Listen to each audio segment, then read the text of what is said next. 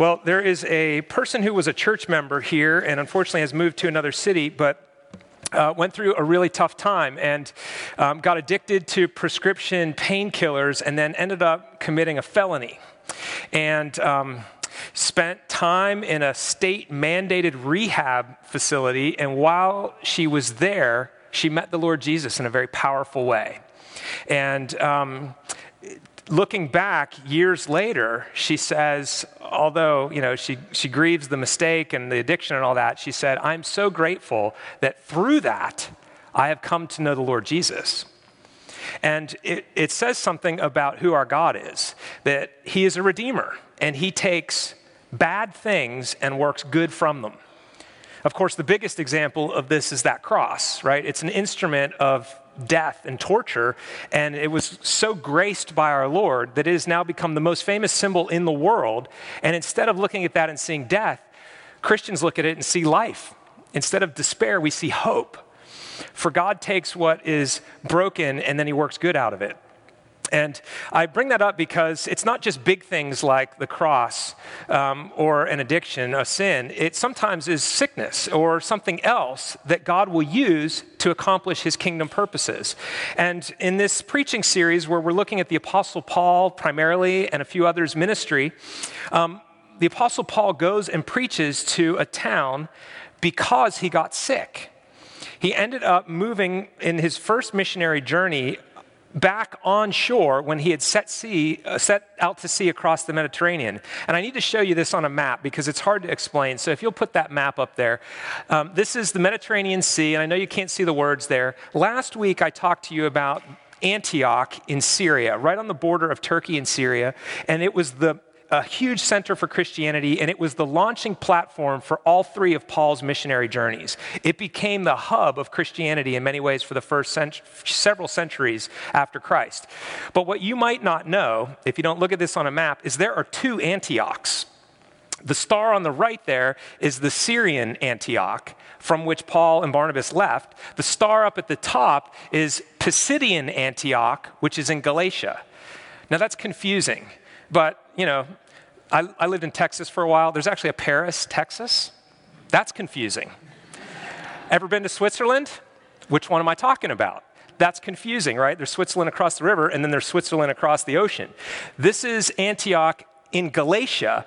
And what happened was Paul and Barnabas went to Barnabas' hometown, which is on that little island, that's Cyprus. And while he was there, he got sick.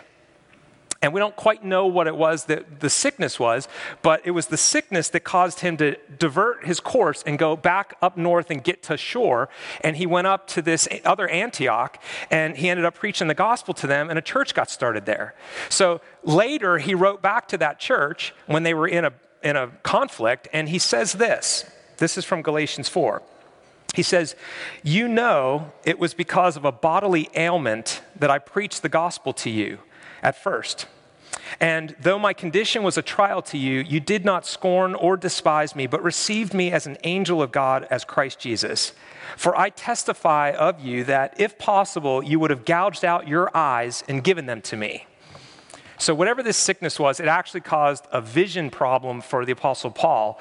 And John Stott speculated it might have been malaria, which I guess can mess with your eyes. So, it, something happened to this apostle, and he had to go there in sickness and weakness. But as a result, the gospel came to that other Antioch, and a church was founded there. And the Lord did an amazing work through something that was as bad as a sickness. This is him being a redeemer and doing what he does.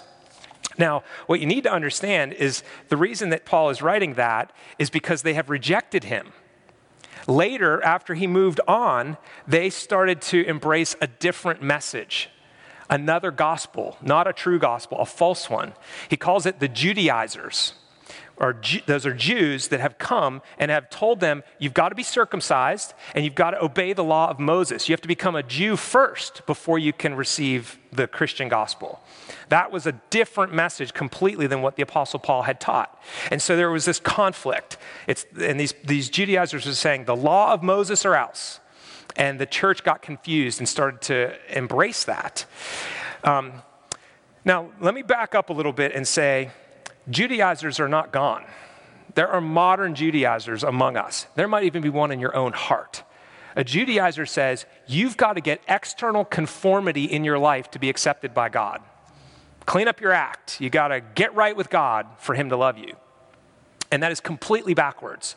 The gospel says He loves you, and therefore you can work with Him in transformation of your life. You don't ever want to get that cart before the horse, and it happens all the time. But the thing about being a Judaizer is you cannot legislate morality. You can't put in place rules to clean up your life, they never work. And whether it's from the little preschool kid, and there's got to be rules in the preschool classroom, but those rules never change the heart. They just bring in external conformity. It doesn't change the real problem. All the way to, let's say, communism, which is trying to solve the problem of greed by getting rid of personal property. Does it work? No, because external conformity cannot change the heart. But that's what so often is the case. And we do it to ourselves a lot of times. We think, I've got to fix my problem. I've got to clean up my act. I've got to do this, pull myself up by the bootstraps. I can fix this problem. Have you ever fixed it? No. Anytime we try to legislate morality like that, it doesn't work. There's tons of examples out there.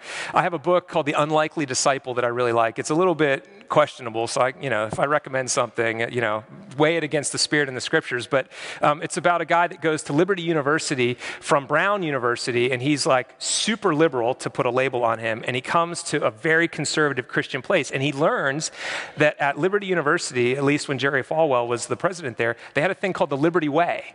It was a code of conduct that had a very clear list of things. Like, if you got caught holding hands with a girl, $30 fine and three demerits. And I'm not kidding. Like, it had all these rules of what it looks like to be a moral person. Now, it's not wrong to hold hands with a girl, Gus. It's okay. but what they were trying to do was put in place a rule that would keep other things that are wrong from happening external conformity trying to solve the problem. The problem is actually in the heart. And so that's where we need to be healed. That's where we need something else. So, have you ever tried to be a better person by putting rules in place in your life? I mean, just think of last New Year's Day. Did you put a New Year's resolution in place? How'd that work out for you? Did you do it by your own willpower? You can't. You can't change yourself that way. And the gospel, the good news, is for people that say, I need help. If you get to the place where you actually say, I can't fix my heart problem, I need help, you're a prime candidate for this message. You're ready for the gospel. And the Apostle Paul, when he was preaching to this church in this other Antioch, he warned them. He said, Don't be like the scoffers. If you look in the passage, this is uh, Acts 13, um, in verse 41, he quotes the prophets. The prophets, he says, say, Look, you scoffers, be astounded and perish. For I am doing a work in your days, a work that you will not believe, even if one tells it to you. Now, this was Old Testament prophets were saying, I'm going to do a work, and the scoffers are going to reject it. It's going to be so marvelous and so other that some will just reject it. And he even warned them, saying, The Jews who read the prophets every, every Sabbath didn't recognize the Messiah when he came, and they ended up fulfilling the prophets by killing him and thus accomplishing God's will by actually rejecting the one he sent. Don't be like that. Here's the good news receive it. Don't be like these scoffers. And so he opens up for us an opportunity here. Now, what is the message that he brought? Luke, who writes Acts and might be prone a little bit to exaggeration, um, he says, They went in on a Sabbath and they proclaimed the good news to the Jews, and a number of them believed. And then the next week, the, uh, uh, it, says this Luke, Luke writes, The next Sabbath, almost the whole city gathered to hear the word of the Lord. But when the Jews saw the crowds, they were filled with jealousy and began to contradict what was spoken. What message would bring out not just the Jews, but the Gentiles to come to the synagogue? Was it a message of, here are the rules, follow them? No. They, they've heard that, and they weren't coming for that. Was it a message of, do whatever you want? That's true freedom. No? And those of you that have tried to be free in that sense and just do whatever you want, you know it's not freedom. It's total slavery. It's total slavery. So, what I'm talking about is this continuum of legalism to license. Legalistic rules versus the license to do whatever you want. Both are a form of slavery. So, what is the message that, that Paul gives them? Well, first of all, he calls it a good message. If you look at verse 32, the one we started with, and by the way, we picked up right in the middle of a lengthy sermon that was recorded. It's the first recorded sermon of the Apostle Paul in Acts. We picked it up midstream, and he says in verse 32 And we bring you the good news that what God has promised to the fathers, this he has fulfilled to us, their children. Okay, but it still doesn't tell us what the good news is. It tells us that God promised it and then he fulfilled it and that it is good news. But it's this simple. If you look down at verse 38, he says, Let it be known to you, therefore, brothers, that through this man, Jesus, forgiveness of sins is proclaimed to you, and by him, everyone who believes is freed from everything from which you could not be freed by the law of Moses. You want to know what the good news is? In Christ, you are forgiven and you are free. You are forgiven and you are free. That is good news. That's what we need. We need more than the law of Moses could do. I don't want to make the law into something bad. The Apostle Paul deals with that when he writes this church later. Uh, it's very clear that the law is important. It's just the problem was it couldn't do what we need to have done. We need a changed heart and we need salvation. He writes, he says, Before faith in Christ came, we were held captive under the law, imprisoned until the coming faith would be revealed. So then the law was our guardian until Christ came in order that we might be justified by faith. And he goes on and he said, uh, just before that, he says, No one is justified before God by the law. The law can't save you. It can guard you, but it can't save you. It can give you an external conformity, but it can't change the heart problem, the heart condition. The gospel actually can. Jesus was raised so you'd be forgiven and free. Now, forgiveness, here's what this does this is for anyone who has a sense of guilt. If you're not aware of your guilt before God, then you're not going to be able to hear the gospel. But many of us are quite aware.